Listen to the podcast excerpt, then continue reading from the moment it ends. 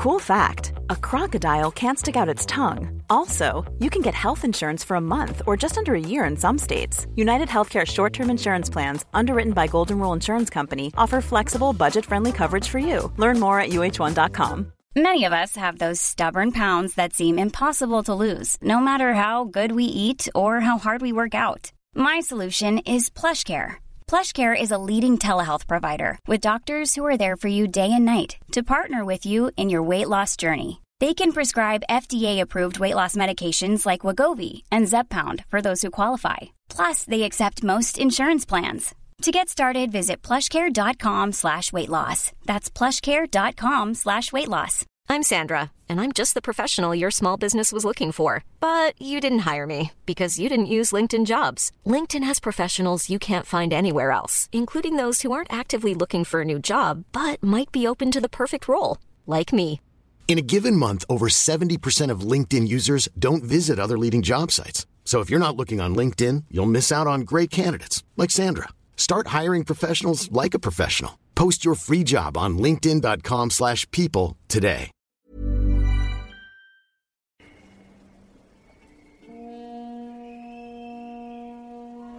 If you seek liberalization, come here to this gate. Open this gate.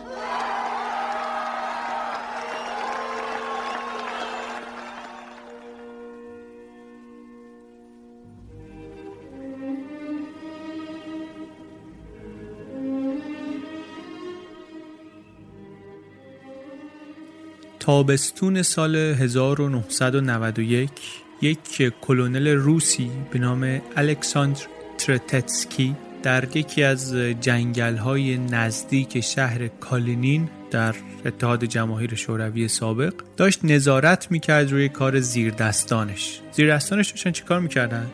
داشتن یک سری گور دست جمعی رو پیدا می‌کردن و تخلیه می‌کردن و بررسی می‌کردن توی کله آقای کلونل چیزی که میگذره اینه که چی شد هم چی شد؟ پنجاه سال حزب کمونیست شوروی مدام و با قدرت داره تکرار می‌کنه که اون 15 هزار تا افسر لهستانی رو آلمانا کشتن سال 41 شوروی ها نکشتن در سال 40 حالا چی شده که بعد از 50 سال شوروی تصمیم گرفته در واقع حزب کمونیست تصمیم گرفته که حقیقت رو بگه مسئولیت رو قبول کنه؟ معلوم بود که یه مسئله کوچیک نیست این یک نشانه است نشانه ای از اینکه خیلی چیزها داره عوض میشه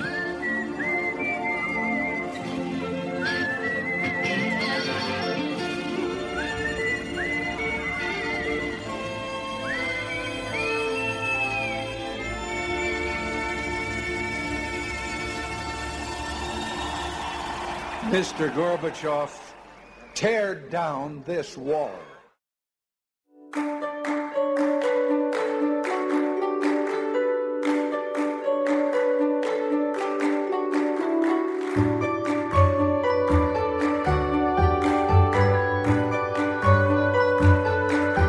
سلام. این اپیزود چهل و سوم پادکست بی پلاسه و در مرداد 99 منتشر میشه. بی پلاس پادکستی که در هر اپیزودش من علی بندری به کمک همکارانم یک کتاب غیر داستانی رو به صورت خلاصه برای شما تعریف می‌کنم. میایم ما مغز کتاب رو ایده اصلی نویسنده رو همونطور که حالا خودمون برداشت کردیم واسه شما تعریف می‌کنیم که شما هم اگر شنیدید و پسندیدید و مثل ما فکر کردید که این کتاب به دردتون می‌خوره برید سراغش.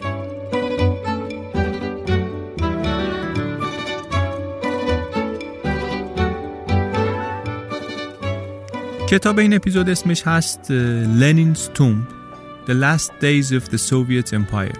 مقبره لنین آخرین روزهای امپراتوری شوروی. نویسنده کتاب هم آقای دیوید رمنیکه.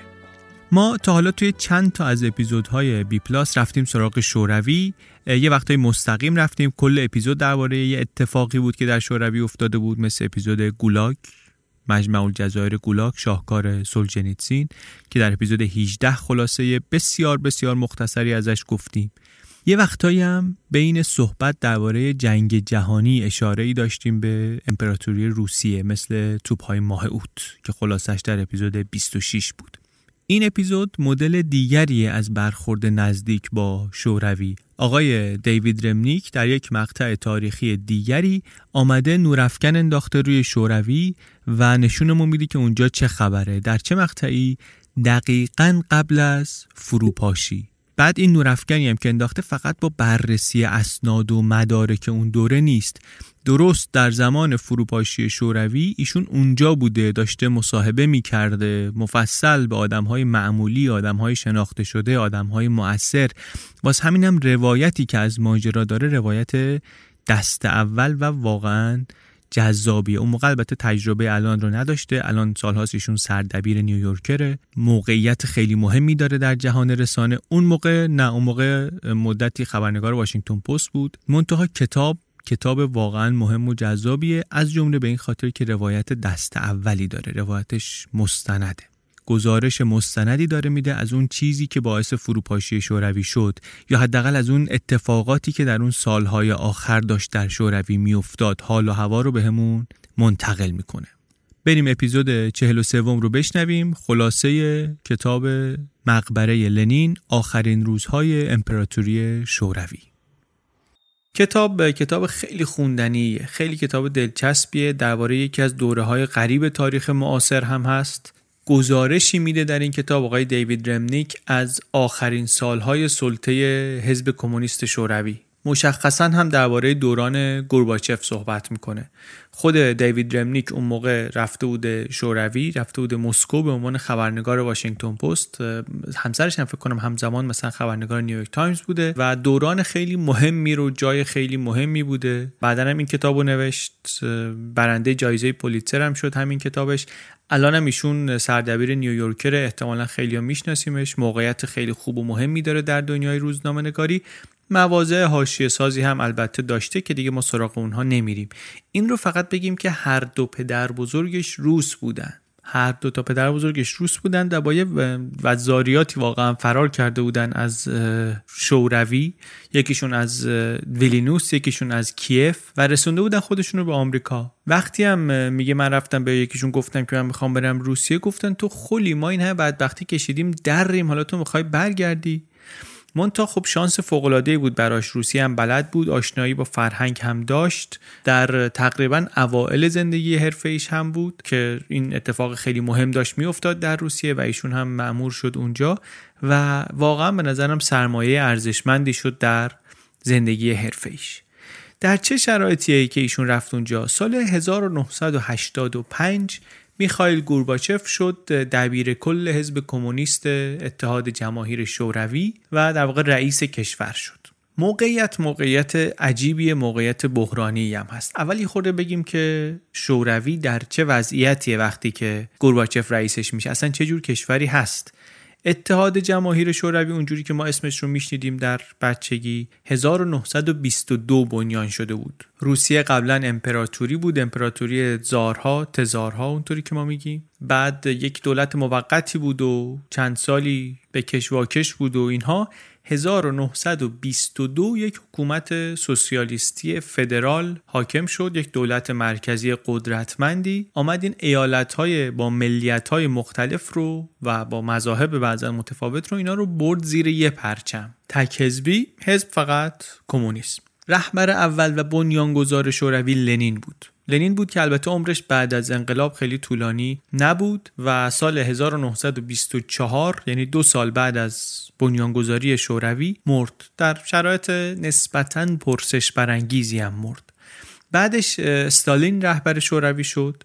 دوران خیلی طولانی هم داشت استالین. حکومت رو هم کامل برد زیر سیاست های مارکسیست لنینیستی. فجایع گسترده هم اتفاق افتاد اون موقع و البته پیشرفت های حیرت انگیزی هم کرد شوروی و در جنگ جهانی دوم هم که جزء برندگان جنگ بود. دیگه جایزش هم این بود که کلی از کشورها رو در اروپای شرقی و مرکزی و جاهای دیگه با خودش ورداشت بعد از جنگ برد پشت پرده آهنی. اینا که دارم میگم خارج از کتاب دیگه اینا رو من دارم یک مروری می‌کنم روی تاریخ شوروی تا قبل از اینکه گورباچف بشه رهبر.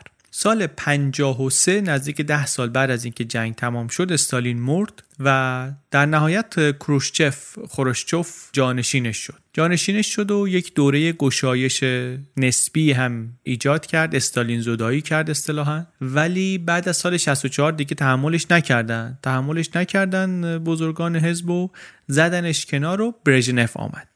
برژنف 18 سال حکومت کرد تا سال 1982 سال 61 که ما در قدرت بود. آخراش دیگه خیلی هم پیر و فرتوت و مریض و لق و اینا شده بود. فیلم هم که می‌بینیم به نظر میاد که خب همه می‌دونن مثلا حالش بده. منتها بود. همینطوری با این حال بد تا یه مدتی بود. ضمن اینکه خب بالاخره خود اعضای کمیته مرکزی بقیهشون هم خیلی پیر و فرتوت شده بودن. تا اینکه مرد. مرد بعدش هم دو تا دیگه پشت هم اومدن از همین پیرخسته ها اونا هم خیلی دولتشون مستعجل بود. یکیشون انقدی حالش بد بود اصلا جلسه اینا نمی‌تونست بره. تو همون بیمارستان یه سری جلسه سوری کابینه درست می‌کردن. دوربین اونا میبردن فیلم می‌گرفتن که مثلا آره وزیرا دارن سر تکون میدن و بحث می‌کنن و اینا ولی همش صحنه سازی بود. تابلو هم از فیلماشو ببینیم مشخصه. اینا هم خلاصه زود به زود مردن تا اینکه نوبت رسید به آقای گورباچف.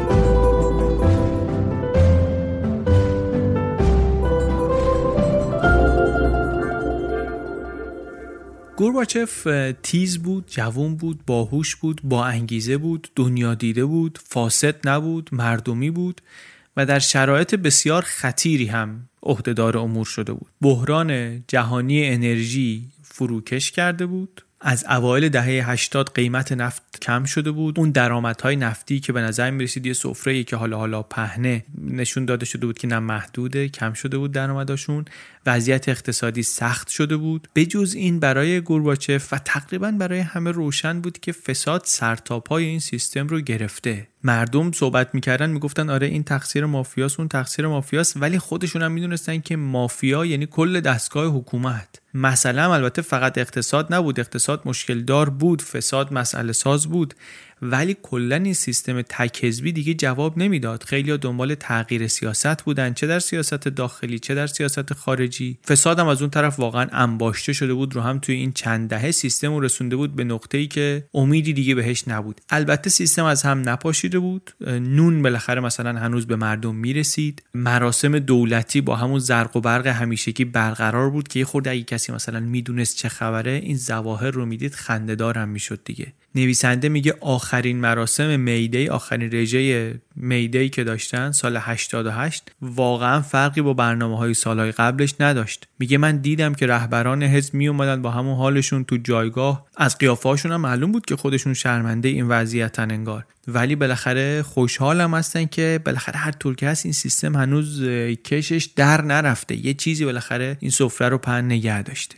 از تناقضات هم اینه. در واقع تناقض که شاید حالا فقط تو ذهن من تناقض بود. ولی من فکر می‌کردم که بالاخره وضع خراب بوده و کشوری بوده که مخصوصا بعد از این بحران انرژی منابع اقتصادیش خیلی محدود و همه در سختی زندگی می‌کردن. سختی که توضیح شده بوده تقریبا به نسبت مساوی. ولی بعد دیدم اینطوری نیست. توی همین کتاب دیدم که نه برای مقامات بالا اشرافیت وجود داره و جتسکیشون به راه تفریحاتشون برقراره.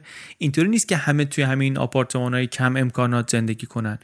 بزرگان حزب کمونیست اصلا توی مناطق بهتر زندگی می‌کنن تو ساختمونای ترتمیزتر زندگی می‌کنن. در حالی که از اون طرف مثلا کشاورزا اجازه ندارن از محصولشون چیزی رو حتی نگه دارن. حکایت یه بچه نوجوانی رو میگه البته مال زمان استالینه. ولی میگه که این بچه رو کردن الگوی جوانان در شوروی به خاطر اینکه می‌گفتن این انقدر بچه فهیمیه که باباشو رفته لو داده گفته که این یه خورده محصول قایم می‌کنه تو انباری تحویل دولت نمیده اینا. این بچه قهرمان ماست به خاطر اینکه فهمیده که جمع از فرد مهمتره. تمامیت سیاسی ما از خانوادهمون مهمتره. مدرسه اصلا جای مهمی بود واسه اینا. مدرسه رو می‌گفتن باید با همون دیسیپلین ارتش سرخ اداره کنیم. ارزش های کمونیستی رو بچه باید تو مدرسه یاد بگیره. بگذاریم برگردیم به همین دورانی که می‌خوایم قصهش رو تعریف کنیم. دورانی که آقای گورباچف اومده سر کار و به کمک همکارانش و هم فکرانش دو تا سیاست عمده رو شروع کردن پی گرفتن. گلاسنست باز کردن فضا و یک سری برنامه های اصلاحی که معروف شد به پرسترویکا این کتاب درباره همین دورانه دوران گورباچفه و روش برخوردش با مثلا اینه که میره سراغ آدما میره سراغ شخصیت های کلیدی و از اونا حرف می‌زنه. خب گفتیم که نویسنده درباره دوران گورباچف داره می نویسه کتابش رو. عمدتا بیشتر کتاب درباره اتفاقات دوران گورباچف ناگزیر البته هی فلشبک می‌زنه که قبلا چی بود که حالا این شد یا این حرکت در جواب کروم حرکت قدیمه. ولی روشی که کتاب رو نوشته اینه که میره سراغ شخصیت های کلیدی این دوران. خودش هم عمدتا باشون میره گفتگو می‌کنه از نزدیک میبینتشون و از خلال روایت های اینها به ما یک تصویر زنده ای از ماجرا میده.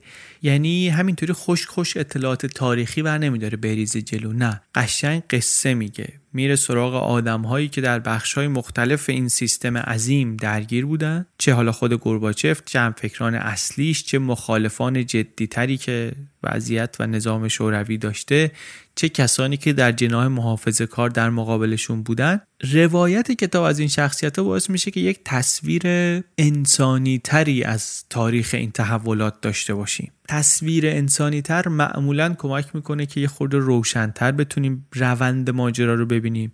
شاید بتونیم درک عمیقتری حتی پیدا کنیم. شاید بتونیم بفهمیم چرا آدم ها اون تصمیمی رو گرفتن که گرفتن. چرا اون کاری رو کردن که کردن. بر همین روش جالبیه روش جذابیه و خیلی وقتا سودمندیه برای بررسی تاریخی. منتها برای این کار یک پیش زمینه شخصیتی شاید لازم باشه بدیم. مخصوصا چون گورباچف بازیگر اول این دورانه شاید بهتر باشه که اول از ایشون بگیم. گورباچف از اوائل جوانی در همین سیستم حزب کمونیست بود. البته وقتی کارهاش رو نگاه کنیم مشخصه که این آدمی بود که می‌دونست وضعیت اینطور نمی‌تونه بمونه. یه روایت های ماجراهای نویسنده از زندگیش میگه که نشون میده که شاید این تلاش برای تغییر رو بتونی در جوانیش هم ببینی.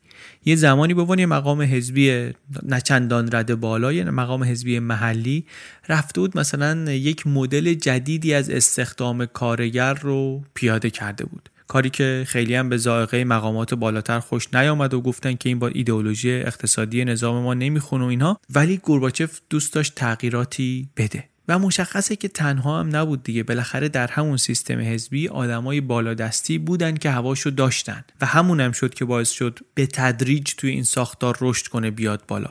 خود داستان رسیدنش به دبیر کلی حزب ماجرای جالبیه. دبیر کل قبلی یکی از همون پیران در حال مرگ بود. ایشون آخرین سخنرانی رو که می‌خواست در کنگره حزب بکنه یه متنی آماده کرده بود فرستاده بود. آخرش هم یادداشت اضافه کرده بود که من چون مریضم آقای گورباچف این جلسه رو اداره کنه. گروه محافظ کارتر می‌دونستن که این یعنی گورباچف دبیر کل بعدی بشود و گفتن که نه ما این یادداشته رو تو جلسه نمی‌خونیم. یادداشته رو نخوندن و دور زدن در واقع این بابا رو. یکی از فسیلای حزب گذاشتن به عنوان دبیر کل. آقای کنستانتین چرنکو. اینو گذاشتن دبیر کل و بعد واسه اینکه اون طرفی هم صداشون در نیاد گورباچف گذاشتن معاونش. که در واقع یک مقام تشریفاتی بود بیشتر. مونتا چرنکو هم عمرش خیلی به دنیا نبود. گفتیم یه سال بعدش مرد. مرد و دیگه گورباچف خود به خود دبیر کل شد. همون چیزی بود که اینا ازش میترسیدن دیگه. یه چیزی رو اینجا توی پرانتز بگم. کسایی که گورباچف رو رهبر ضعیفی می‌دونن روزهایی که ناراحتن که چرا گورباچف این قدرت بزرگ رو اینطوری فرو پاشوند مثلا به دست خودش اون رو هم ادامه همین رهبران پیر و فرتوت می‌بینن. میگن یه سری پیرمرد فرتوت خسته اومدن پشت سر اینها گورباچف آمد که ضعیف بود. بعد گورباچف یلتسین رئیس جمهور روسیه شد که فاسد بود همش مست بود اصلا کنترلی رو خودش نداشت. و بعدا پوتین اومد اولین رهبر واقعی روسیه شد بعد از دهه ها جوون سالم رو فرم ورزشکار حواس جمع خیلی از نگاه های تحسین آمیزی که در روسیه به پوتین بود یا هست به خاطر این بود که این نقیز این رهبرانیه که قبل از او آمده بودن. حالا این یه موضوعی که امیدوارم در اپیزود دیگری بتونیم بهش بپردازیم. ربطی به این قصه الان ما نداره. گورباچف رو هم که تعریف می‌کنیم اینطوری ازش یه وقت فکر نکنید که داریم میگیم آدم انقلابی بود و می‌خواست که براندازی کنه و نظام رو عوض کنه. اصلا گورباچف کاملا در چارچوب ساختار حزب کمونیست بود. اصلا قصدش تغییرات رادیکال و بنیادی نبود. چیزی که می‌دونست این بود که این روش این وضعیت نمی‌تونه ادامه پیدا کنه. مخصوصا با فساد اولش خیلی مشکل داشت. یه تعدادی از این گردن کلفتاشون رو گرفتن محاکمه کردن. یک سری از شخصیت های اصلی رو بدون محاکمه محترمانه گذاشتن کنار ولی می‌خواستن سیستم رو بالاخره اینطوری اصلاح کنن. منتها سیستم سر جاش بود به خاطر اینکه گورباچوف که نمی‌تونست شمشیر رو از رو ببنده توی سیستم. مستقیم نمی‌تونست شاخ به شاخ بشه با این سیستم سیاسی و اقتصادی بزرگ. خودش هم جزئی ازش بود. منتها تلاش می‌کرد که تغییرش بده.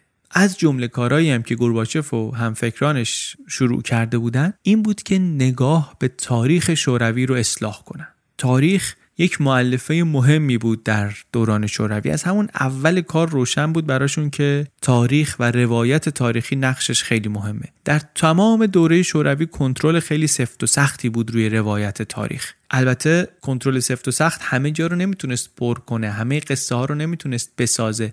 ولی هر چیزی رو که احتمال می‌داد بخواد خطری براش داشته باشه یا دوست نداشت اینو حذفش می‌کرد. در نتیجه این حذف کردن ها تاریخشون کلی سوراخ داشت کلی حفره و جای خالی داشت. جاهایی بود که واقعا توضیح لازم داشت. منتها اینا رو توضیح نمی‌دادن. توضیح نمی‌دادن و از تاریخ رسمی حذف شده بود. سکوت می‌کرد تاریخ دربارش. نویسنده میگه من یه روز توی آپارتمان نشسته بودم یه آپارتمان یه اتاقه خیلی محقری با یه پیرمردی حرف می‌زدم سیستم گرمایشش هم خراب بود لوله کشیاش هم دعوا داغون بود و اینا. بعد این وسط حرفش به من برگشت گفت که من خیلی افتخار می‌کنم که اینجا زندگی می‌کنم. من خور نگاه کردم چیز قابل افتخاری اینجا نیست به چی افتخار می‌کنی؟ گفت من افتخار می‌کنم به خاطر اینکه این خونه ما رو می‌دونی کی ساخته؟ اینجا رو سولجنیتسین ساخته. این ساختمون وقتی داشتن میساختن زندانیا رو آوردن به عنوان کارگر. و سولجنیتسین جز زندانیایی بودی که اینجا کار کرده. سولجنیتسین یاد اونه کیه دیگه؟ اون بزرگ مردی که کتاب مجمع الجزایر گولاک رو نوشته بود و خیلی از چیزهایی که ما امروز از گولاک ها می‌دونیم مدیون ایشون هستیم.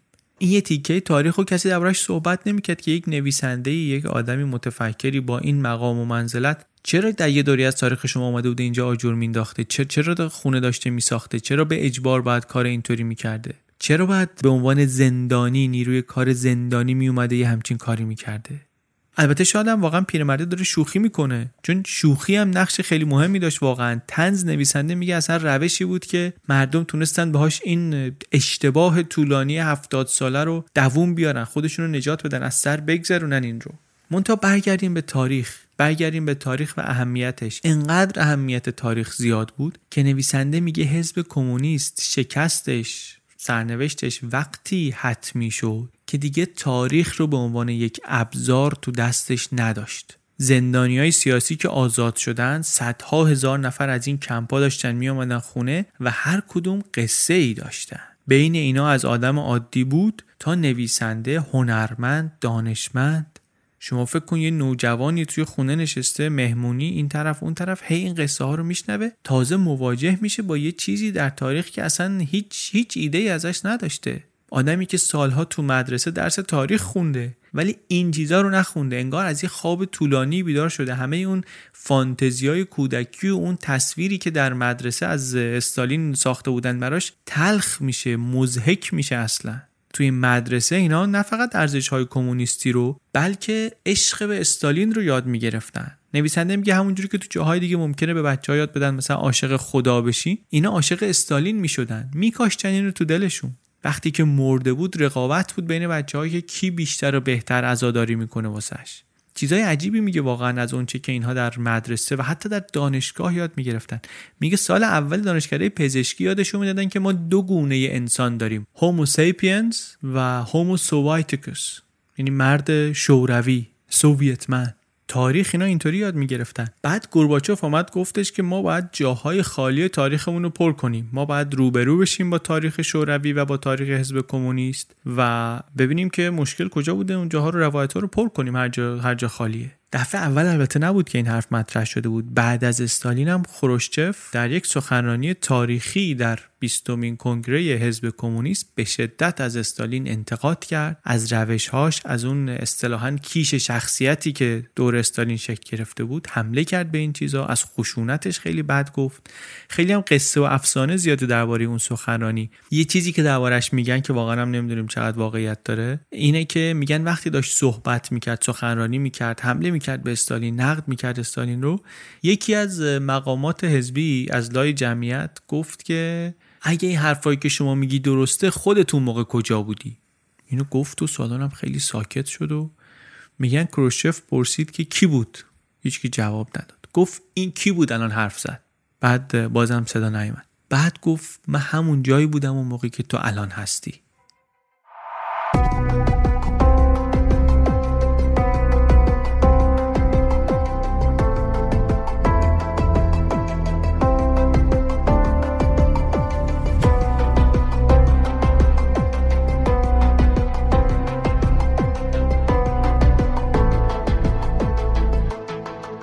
این سخنرانی خیلی معروفیه. این نگاهت نمی‌دونم درسته یا نه ولی سخنرانی سخنرانی معروفیه. همون موقع هم البته منتشر نشده مومی. و از اون مهمتر این که در دوران کروشچف هم تغییراتی که اتفاق افتاد دائمی نبودن. یعنی اومد گشایشی در فضای سیاسی ایجاد کرد. مثلا کتاب سولجنیتسین یک کتاب سولجنیتسین با اجازه مستقیم خود کروشچف منتشر شد چاپ شد. ولی بعد از ایشون دوباره همه چی برگشت به روال قبل. گورباچف خب درس گرفته بود. از ماجرای کروشچف هم درس گرفته بود. اینجا وقتی که درباره اصلاح نگاه به تاریخ و مواجه شدن با تاریخ حزب کمونیست صحبت می‌کرد دامنه انتقاداتش رو یه مقدار محدود کرده بود. خیلی زیاد به سمت برژنف بود یک مقداری هم به سمت استالین. ولی درباره استالین هم حتی با احتیاط حرف می‌زد. کلا هم می‌گفت میگفتش که زیاد در تاریخ نباید گیر کنیم. نگاهمون باید به جلو باشه به آینده باشه. و از اون طرف هم واقعا نمی‌خواست خیلی عقب بره و مثلا دامنه نقدش رو برسونه به انقلابی های اول. سابقون انقلاب بره سراغ لنین. نه. شروع کرد اتفاقا یک تصویر نرمتر و ملایمتری از لنین دادن و از کسان دیگری که در جریان انقلاب اولیه بودن و شاید معتدلتر بودن و بعدا به دست استالین اعدام شدن از اونها اعاده حیثیت کردن. اونا رو دوباره برگردوندن به عنوان سوژه تاریخی به عرصه عمومی. نویسنده ماجرای بخارین رو تعریف می‌کنه. بخارین در کنار لنین و تروتسکی و استالین و اینا جز انقلابیون اولیه بود. بعد در دوره استالین گرفتن و اعدامش کردن و چند دهه‌ای می‌گفتن که این خائن بوده ضد انقلابی بوده. اونها یه همسری داشتین آقای بخارین که خیلی باش اختلاف سنی زیادی داشت. و بعدا تا زمان گورباچف این خانم زنده مونده بود. زنده مونده بود یه گوشه ای نشسته بود منتظر روزی که ببینه که این دروغ ها از روی اسم همسرش پاک میشه. دهه ها نشسته بودن اسم همسرش رو آلوده کرده بودن دیگه. چندین دهه کسانی که به نحوی درگیر نوشتن تاریخ بودن اینا تحت کنترل شدید بودن. چه آدمای دانشگاهی چه نهادهای رسمی که وجود داشت و هر کسی هم سعی می‌کرد روایت دیگری غیر از این روایت رسمی بده بیرون یا با خودش برخورد می‌شد بعضا خیلی خشن یا اینکه نهایتا اصلا دچار سانسور می‌شد حرفش بیرون نمیومد استالین البته اولین حاکمی نبود که داشت تاریخ و دستکاری می‌کرد. در خود روسیه تزاری هم سابقه داشت این کار. منتها هیچ کس به اندازه استالین موفق نبود در این کار. انقدر موفق بود که مطالعه و پژوهش تاریخ تاریخ معاصر حداقل بیمعنا شده بود اصلا در روسیه. یا می‌گفتن باید احمق باشی بری سراغ تاریخ یا اینکه ایدئولوژی حزب کمونیست باشی. ولی کسی نمیره اینو بکنه کارش حرفه خودش. نویسنده ماجرای یک جوانی رو تعریف می‌کنه. میگه من اینو سال 87 88 دیدم. جوان 20 چند ساله ای بود. برای من تعریف کرد که من نوجوان بودم. کتاب تاریخ تو مدرسه می‌خونیم. کتاب دایره المعارفی هم از قدیم خونه داشتیم. می‌دیدم که یه چیزایی اونجا هست اینجا نیست. یا روایتاش فرق می‌کنه. مثلا میگه که دایره المعارف زمان کروشچف منتشر شده بود. میگه می‌دیدم جلوی اسم یه نفر نوشته در دوره استالین به اشتباه محاکمه شد.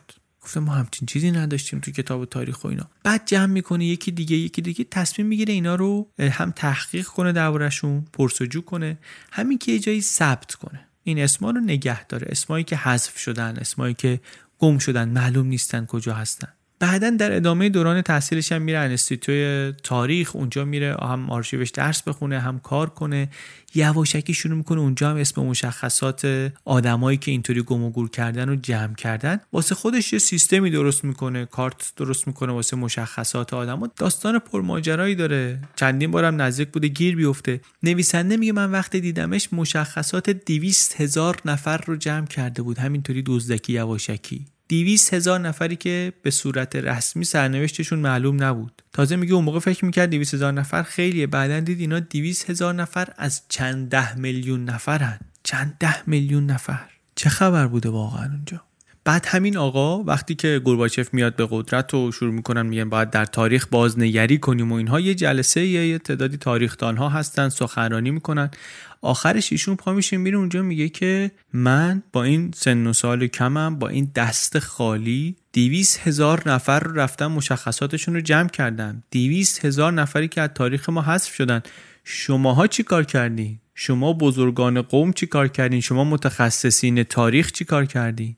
و این یکی از سوالهای اساسی میشه درباره وضعیت شوروی. بعد از اینکه اوضاع تمام شد می‌پرسن شما چی کار کردین؟ نویسنده البته مثالهای مختلف و متعددی می‌زنه از آدمای عادی یا آدمای صاحب نفوذ که اینا در طول سالیان هر کدوم چطوری با سیستم مواجه شدن. یک عده خب بالاخره مسئله منافع شخصیشون بوده ولی عده دیگری بودن که مسئولیت شخصی خودشون رو دیدن و سالها تلاش کردن یه طوری هم زندگیشون رو حفظ کنن هم خودشون رو هم وجدانشون رو. کتاب میگه دوم نوامبر 1987 گورباچف یه سخنرانی داشت در کاخ کرملین. پخش تلویزیونی هم می‌شد. هم برای مردمی که توی خونه بودن هم برای رهبران حزب هم برای بقیه دنیای کمونیست. رهبران آلمان شرقی و لهستان و چکسلواکی و تا کاستروی کوبا و اورتگای نیکاراگوه و چاوشسکوی رومانی. همشون هم اینا یکی یکی بعد از این سخنرانی کله پا شدن. همشون یا با انقلاب یا با انتخابات همه البته به جز کاسترو دیگه طبیعتا. ولی بعد از این سخنرانی یکی یکی همشون هوا شدن.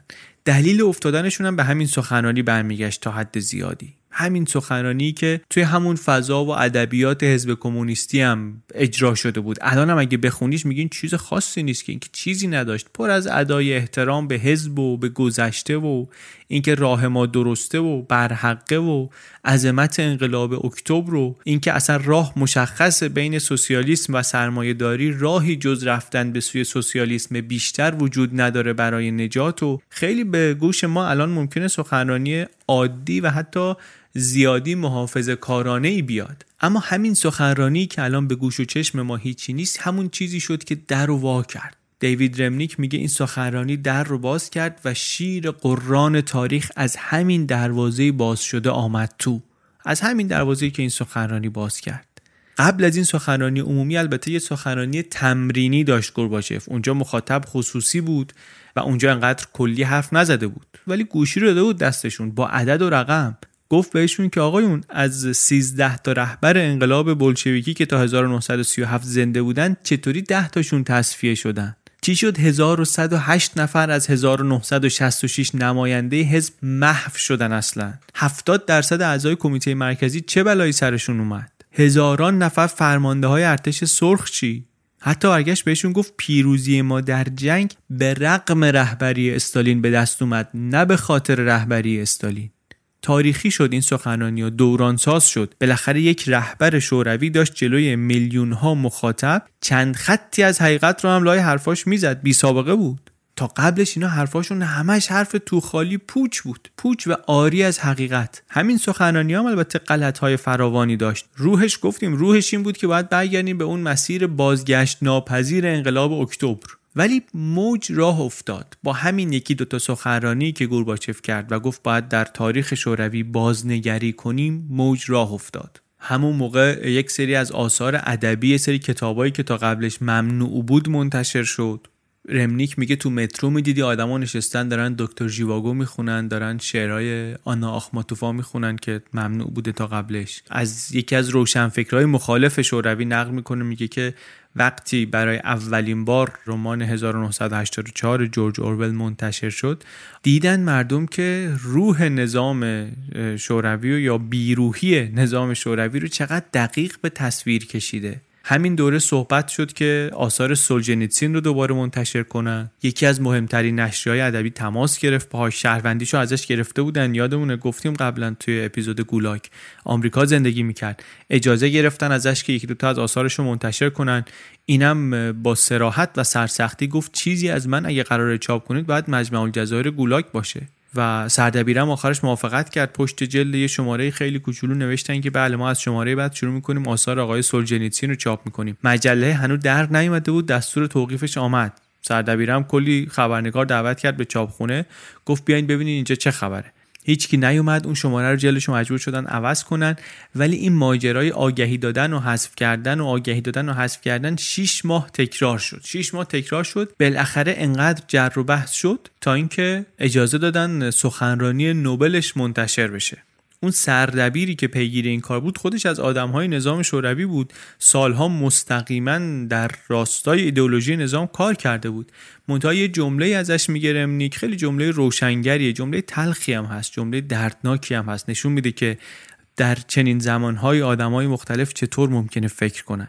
گفته بود که این آخرین شانس من بود.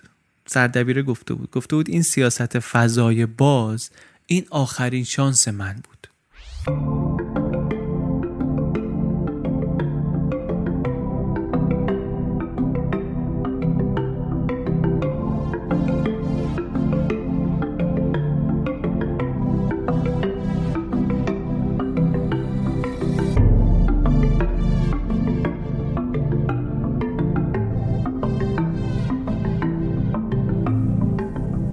گروه دیگری هم بودن که اینا در طی سالها مستقیما مخالفت کرده بودند و خب سنگین هم هزینه داده بودند. فضا که عوض شد شروع کردن اعاده حیثیت کردن از یک گروه از زندانیان سیاسی. این آدما هم کم کم از صفحه های حذف شده تاریخ برگشتن دوباره به زندگی. یکیشون آندری ساخاروف بود.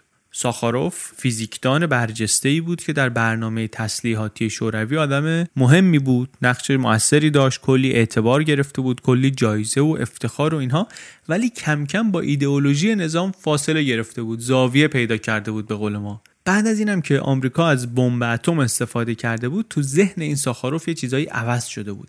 همش حساب می‌کرد که در هر آزمایش هسته‌ای چند نفر ممکنه آسیب ببینن.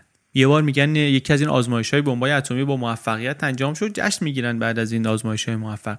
سخنرانی کرد آخرش گفت که امیدوارم همه آزمایش های ما موفقیت آمیز باشه و امیدوارم که بمبا فقط آزمایشی منفجر بشن.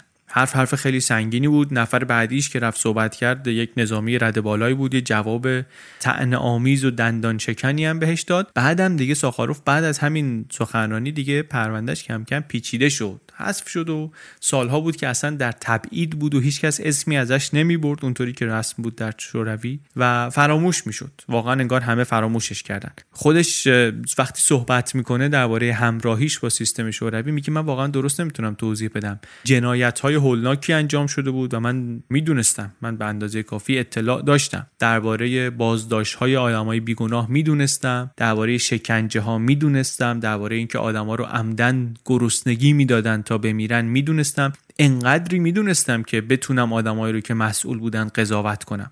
ولی کلیت تصویر در ذهن من شکل نگرفته بود. یعنی جزئیات رو می‌دونستم ولی کلیت تصویر رو نداشتم. جایی پس ذهنم این ایده رو داشتم که این یک رنجیه که ما داریم می‌کشیم به خاطر اینکه از این سختی باید عبور کنیم. باید قهرمانانه از این سختی بگذریم. یه هدف والایی داریم. این البته میگه خودش هم میگه در سر پروپاگاندای نظام بود که تو ذهنم شکل گرفته بود.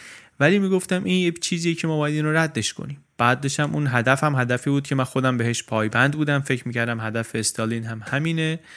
ما یک جنگ ویرانگری داشتیم. باید انقدر بتونیم قوی بشیم که بعد بتونیم صلح پایدار داشته باشیم.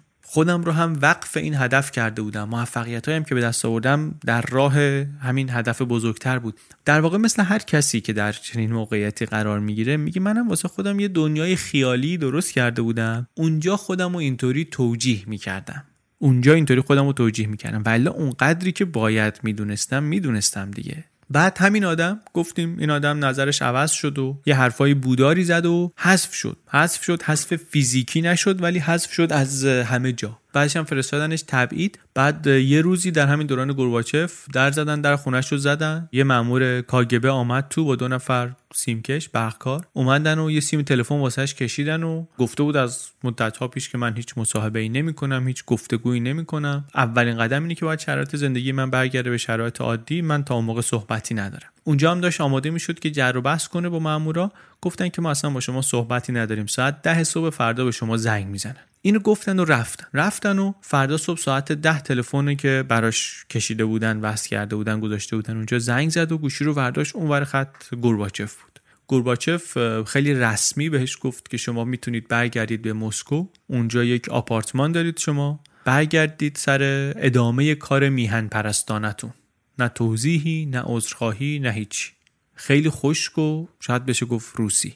بعد ایشون هم برگشت مسکو برگشت مسکو دوباره زنده شد. هم در خاطره ها زنده شد همین که اصلا چهره مؤثری شد. دیگه البته جوون نبود. سالها آزارش داده بودن اذیتش کرده بودن اعتصاب غذاهای مختلفی داشت حمله کرده بودن به خونش نوشته هاشو برده بودن. واقعا سلامتش خیلی برقرار نبود. منتها خب اون سابقه پروپیمون رو داشت اعتبار رو داشت این کارنامه مقاومت رو داشت. تبدیل شده بود عملا انگار به یک قدیس زنده ای و وقتی که آمد بیرون برخلاف انتظاری که شاید خیلیا داشتن شروع کرد از سیاست های گورباچف حمایت کردن. هر جا هم که گورباچف و تیمش و هم فکرانش کوتاه می آمدن یا مصالحه می کردن یا شل می گرفتن این مدام حلشون می‌داد جلو. از نظر اخلاقی یعنی از زاویه اخلاقی مدام تشویقشون می‌کرد به جلو رفتن و کم نیامدن و کوتاه نیاوردن.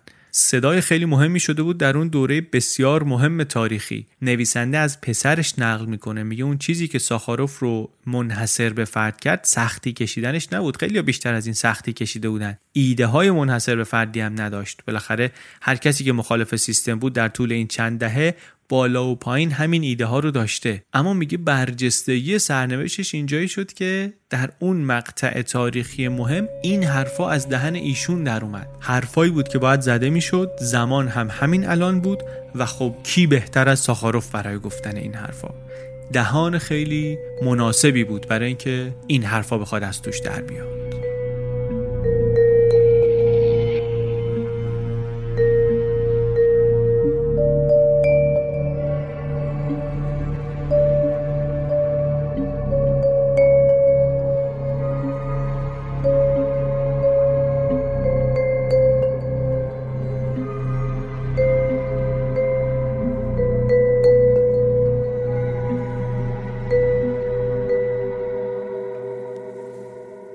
خود آقای گورباچف البته وضعیت بغرنجی داشت. از یه طرف می‌خواست تغییراتی بده در سیستم. از اون طرف واقعا نمی‌خواست خیلی تغییر بده. قصد تغییر بنیادی نداشت. نگران نیروهای محافظه کار هم بود. بالاخره سرنوشت خروشچف جلوی چشمش بود. نمی‌خواست اونطوری بشه عاقبتش. گفتیم خروشچف هم یه سخنرانی خیلی مهمی داشت. دوران استالین زدایی شروع کرد. ولی بعد از چند سال نیروهای جناح محافظه کار حزب آمدن و برکنارش کردن. مهمتر از این هم که برکنار شد و برژنف جانشینش شد این بود که فضا دوباره بسته شد. فضا رو بستن. خود خروشچف هم عملا تا آخر عمر رفت در سکوت سکوت اجباری. وقتی هم که مرد حتی جنازهشو نیاوردن بذارن پیش بقیه رهبران شوروی. گورباچف این سرنوشت رو جلوی چشش داشت.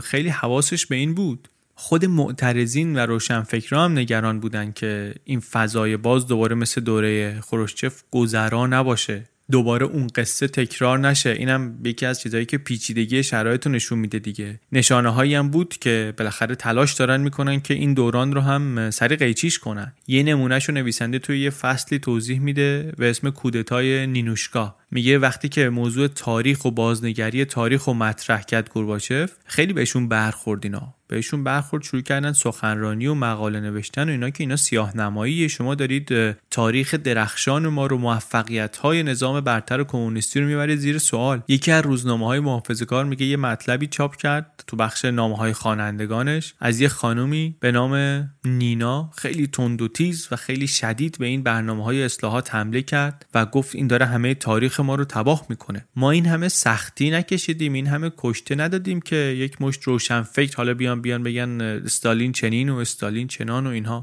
همین نامه داشت تبدیل می‌شد به یه ماجرایی به خاطر اینکه اینو آوردن خود روزنامه ادیتوری فرستاد که کمکش کنن یه خورده شاخ و برگش بدن. بعدم گسترده آوردن تو روزنامه های حزب منتشرش کردن. مشخص هم بود که مقامات رد بالای حزب پشت انتشار گسترده این نامه هستن.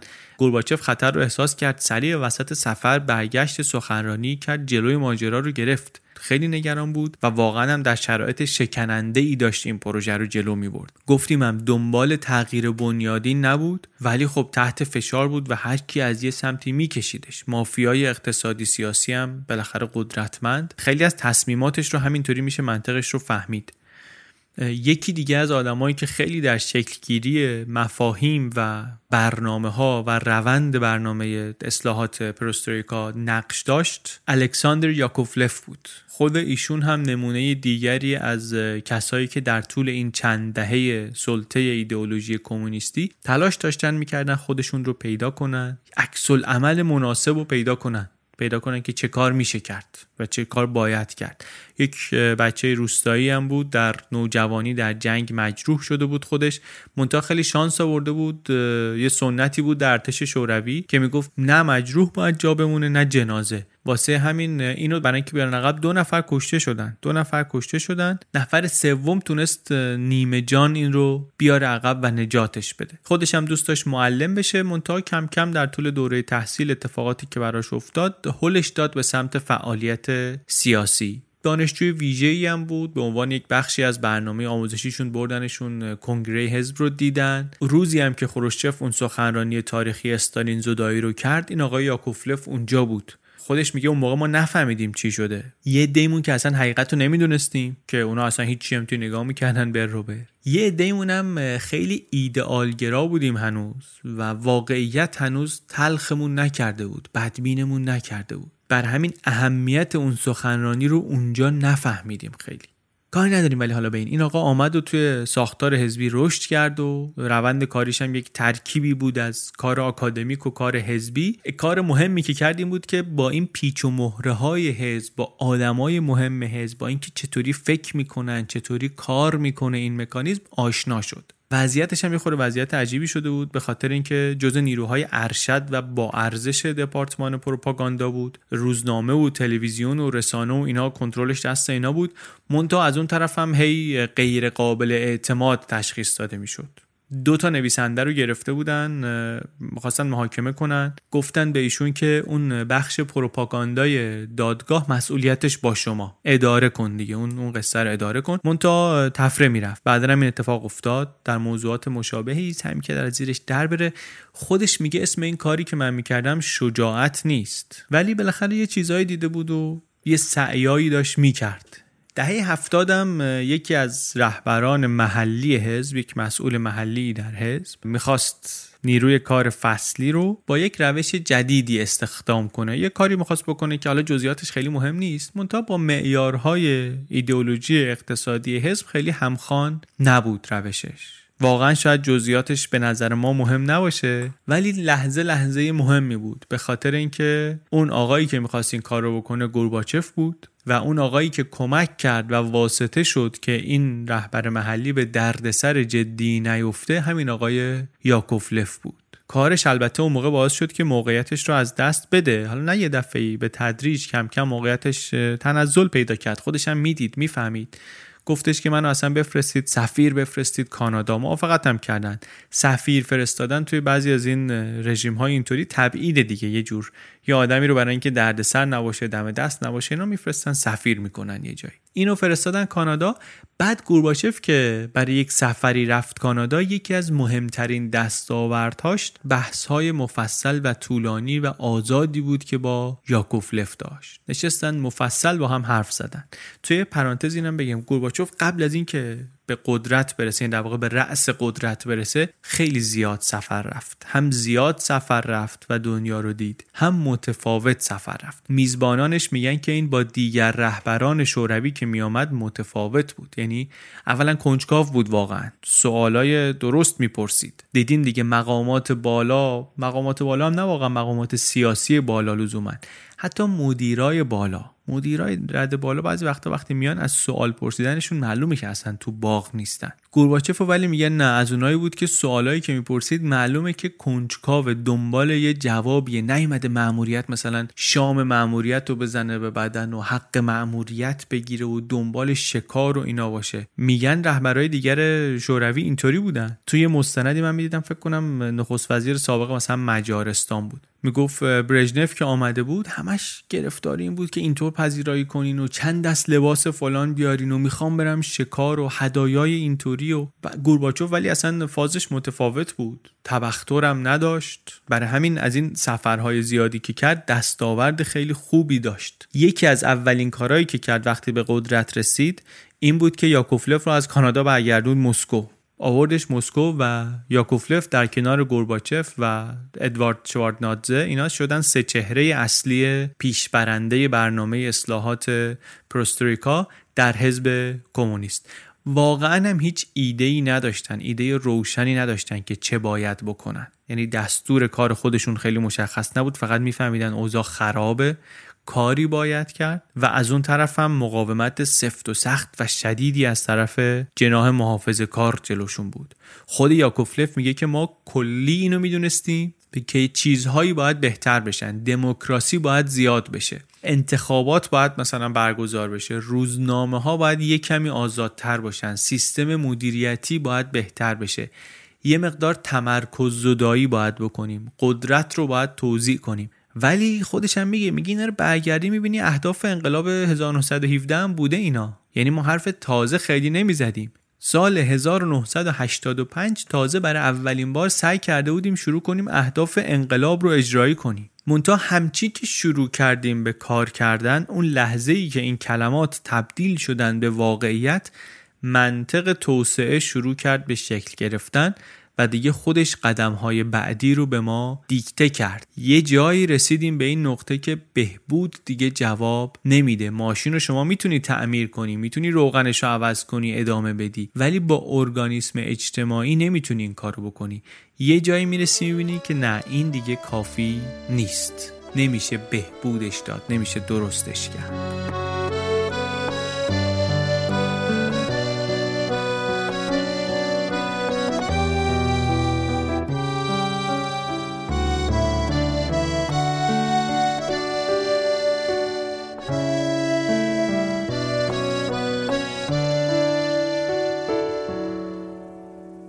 کتاب یکی از چیزهای خیلی جالبی که داره در کنار اینکه فکت ها و اتفاقات تاریخی رو مرور می‌کنه اگر که قبلا شنیده بودیمشون یا اینکه بیانشون می‌کنه برامون اگر نمیشناسیمشون جنبه جذابتری هم داره اونم شناختن این آدم هست. همین آدمایی مثل ساخاروف یا کوفلف یا یلتسین که بعدا به قدرت رسید یا حتی خود گورباچف که حالا ممکنه یکم بیشتر ازش بدونیم این آدم ها رو شناختن و این روایت هایی که نویسنده از آدم های بسیار مختلف و متنوع دیگه در خلال کتابش تعریف می‌کنه اینها رو شنیدن باعث میشه که تصویرمون از اون فضا و اون رویدادها زنده تر بشه.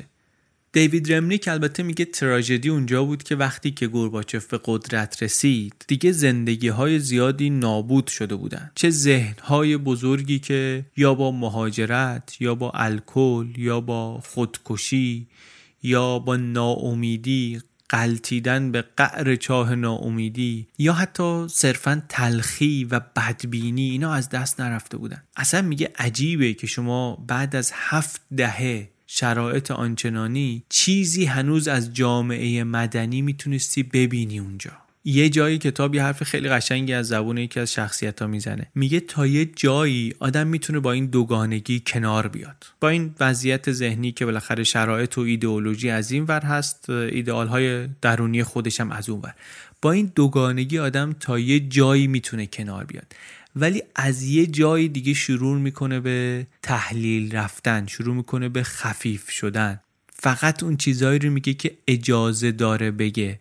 بعد بقیه وجدانش بقیه روحش اینا میره رو به زوال. خیلی ها میگه اونقدی دووم نیاوردن که به پرسترویکا برسن به این دوران اصلاحات برسن. ما یه سیستم اخلاقی درونی رو باید از نو می ساختیم سولجنیتسین یه کسی بود که این حرفا رو به زبون آورد. یه مقاله نوشت به نام با دروغ زندگی نکن. این حرف رو البته خیلی ها میفهمیدن خیلی ها سعی کردن با دروغ زندگی نکنن ولی واقعا همیشه نتونستن. با خیلی آدم های زیادی صحبت می‌کنه نویسنده توی کتاب هم با آدم های عادی هم با آدم های مهم افراد مؤثر. حتی یه جایی مفصل توضیح میده که چقدر تلاش کرده با کاگانوویچ صحبت کنه. کاگانوویچ یکی از افراد حلقه نزدیکان استالین بود که این زنده مونده بود تا اواخر دوره گورباچف. در 90 و چند سالگی زنده بود. در تنهایی زندگی می‌کرد. آدم مهمی هم بود. آدمی بود که زمانی برادر خودش رو به عنوان ضد انقلابی گرفته بود و اعدام کرده بود و اینا. میگه من می‌خواستم ببینم هنوز ایمان داره به ایده هاش احساس شرمی خجالتی پشیمانی چیزی داره یا نه. ولی حالا نتونست. نتونست باش صحبت کنه. هدفم البته این نیست که با یک کتاب ما دوران گرباچف رو بتونیم بفهمیم. شما اگه بخوای بفهمی به قول خود رمنیک میگه که یک کتاب خونه باید کتاب بخونی. درباره جنگ سرد و روابط شوروی و آمریکا و تاریخ اقتصادی و شورش های حوزه بالتیک و قفقاز و اوکراین و آسیای مرکزی و تاریخچه اصلاحات در شوروی و بعدش هم آثار جامعه شناختی و روانشناختی یک نظام توتالیتر بلند مدت هفتاد ساله رو باید بری قشنگ مطالعه کنید تا سر در بیاری. تغییراتی هم که اتفاق افتادن عظیم بودن. این خطای هفتاد ساله اثرات عمیق فرهنگی داشت. فقط هم تغییرات سیاسی و اقتصادی و اینا نیستن. در زبان رسمی میگه یه زبانی درست شده بود پر از حشف خالی از معنی. زبان رسمی حزب کمونیست انگار اصلا این بود. متول و پرتمطراق ولی پوچ پر از صفت. انگار اصلا مأموریتی نداره زبان جز اینکه با بیشترین کلمه کمترین مفهوم رو منتقل کنه. خود گرباچف هم همین بود سخنرانیاش. بالاخره اونم بزرگ شده همین سیستم بود تربیت شده همین سیستم بود. ساخاروف که برگشت شروع کرد سخنرانی یه چیزی که مردم توجه کردن بهش همین بود که ای این چقدر تمیز و خالص صحبت می‌کنه. می‌فهمیم چی میگه معلومه چی داره میگه. این چیزی بود که از دست رفته بود نبود کم اتفاق میافتاد. اما همه این قصه ها رو گفتیم. داستان سالهای پروسترویکا سالهای بین به قدرت رسیدن گورباچف تا فروپاشی نظام شوروی تا حد زیادی داستان تغییریه که توی قلب و ذهن تک تک آدما اتفاق افتاده. این تغییر بزرگ در واقع قصه کلی تغییر کوچیک هم هست. یک اشاره به بخارین کردیم وسط های اپیزود. به نظرم با یک نکته از بخارین هم ببندیم خوبه. گفتیم بخارین از اون انقلابیون اولیه بود بعدم در یک شطرنج پیچیده استالین حذفش کرد. یک عملیات پاکسازی عظیمی داشت استالین همه رقبای واقعی و خیالی و اینا رو همه رو حذف کرد. میلیون ها نفر کلی مردم عادی رفتن. حذف شدن اصلا توی اون برنامه. بخارین هم توی جلسه حزبی بود فهمید که میان سراغش و کارش ساخته است دیگه. نشست یه نامه ای نوشت و رفت بر زنش خون نامه رو. گفت اینو حفظ کن. افتاد به پاش با خواهش و التماس. گفت اینو حفظش کن. به خاطر اینکه کاغذ میفته دست اینا منو می‌برن کاغذم می‌برن. تو این رو در حافظه نگه دار که بتونی به آیندگان برسونیش. نامه اثرگذاری واقعا. وقتی که میخونیش انگار اصلا خطاب به گورباچف نوشته شده. حالا میخونمش براتون ولی قبلش سرنوشت خود بخارین رو یکم دقیق تر بگم. توی دادگاه گفتن که این ترکیبی است از روباه و خوک. گفتن این یهودای اسخریوتیه این آلکاپونه عامل خارجی هاست علیه استالین توطعه کرده لنین رو گفتن می‌خواسته بکشه. هرچی تونستن بهش گفتن واقعا. دفاع جالبی هم کرد در دادگاه. در کلیات همه حرفای دادگاه رو پذیرفت همه اتهامات رو قبول کرد ولی جزئیات تک تکشون رو رد کرد. با همون زبان نامفهوم و پیچیده حزبی زبان خالی از معنا. اون اعترافش به کلیات هم یا حالا برای نجات زن و بچهش بود یا به عنوان آخرین خدمتی که می‌تونست به حزبی که دوست داشت بکنه. نمی‌دونیم واقعا کتاب میگه یا این بود یا اون بود. بگذاریم سال 29 سال 1929 اعدام شد بخاری. اعدام شد و رفت مثل خیلی های دیگه.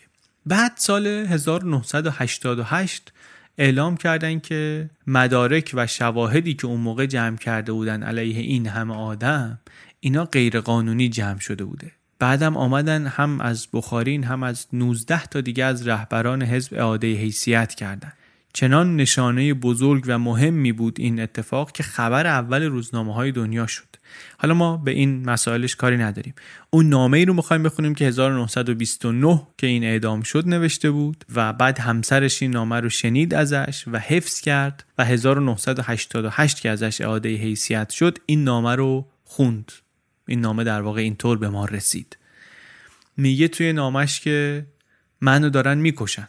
رژیمی با روش های قرون وسطایی و قدرتی بسیار عظیم داره من رو می‌کشه. من اما در این آخرین روز زندگانی مطمئن هستم که دیر یا زود تاریخ میاد و این قبار رو از روی صورت من پاک می‌کنه.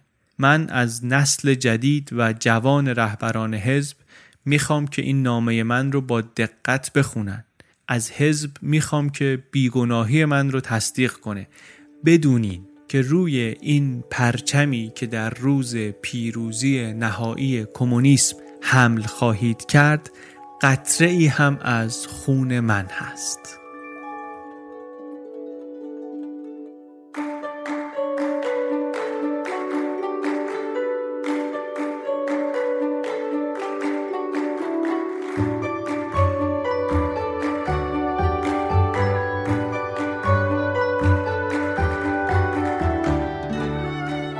چیزی که شنیدین اپیزود چهل و سوم پادکست بی پلاس بود. این اپیزود بی پلاس رو من علی بندری به کمک عباس سیدین و امید صدیق فر درست کردیم. بی پلاس رو اگر دوست دارین و اگر دوست دارید به ما کمک کنید در جلو بردنش می‌تونید پشتیبان مالی پادکست بشید. سایت رو ببینید. کسایی که خارج از ایران هستن الان می‌تونن با credit card هم پرداخت کنن. PayPal هم که همیشه بوده و هست. پشتیبانی هم همیشه گفتیم کاملا اختیاریه. شرعن و قانونا و اخلاقا و عرفا هیچ اجباری به پرداخت این پول نیست. پادکست رایگانه ولی ما بسیار ممنون کسانی هستیم که دوست دارن و می‌تونن که پشتیبان پادکست بشن و این کار رو می‌کنن. ممنونم هستیم از همه شما که این کار رو کردید و این کار رو می‌کنید و بسیار هم ممنونیم از همه شما که به بقیه پادکست رو پیشنهاد می‌کنید. در همون bpluspodcast.com صفحه از کجا بخریم می‌تونید ببینید که کتابهایی رو که ما اینجا معرفی کردیم کجا می‌تونید بخرین. بخش وبلاگ سایت رو هم می‌تونید ببینید. اونجا داریم درباره موضوعاتی که توی اپیزودهای گذشته بودن حرف می‌زنیم. داریم بحث رو مقدار جلو می‌بریم.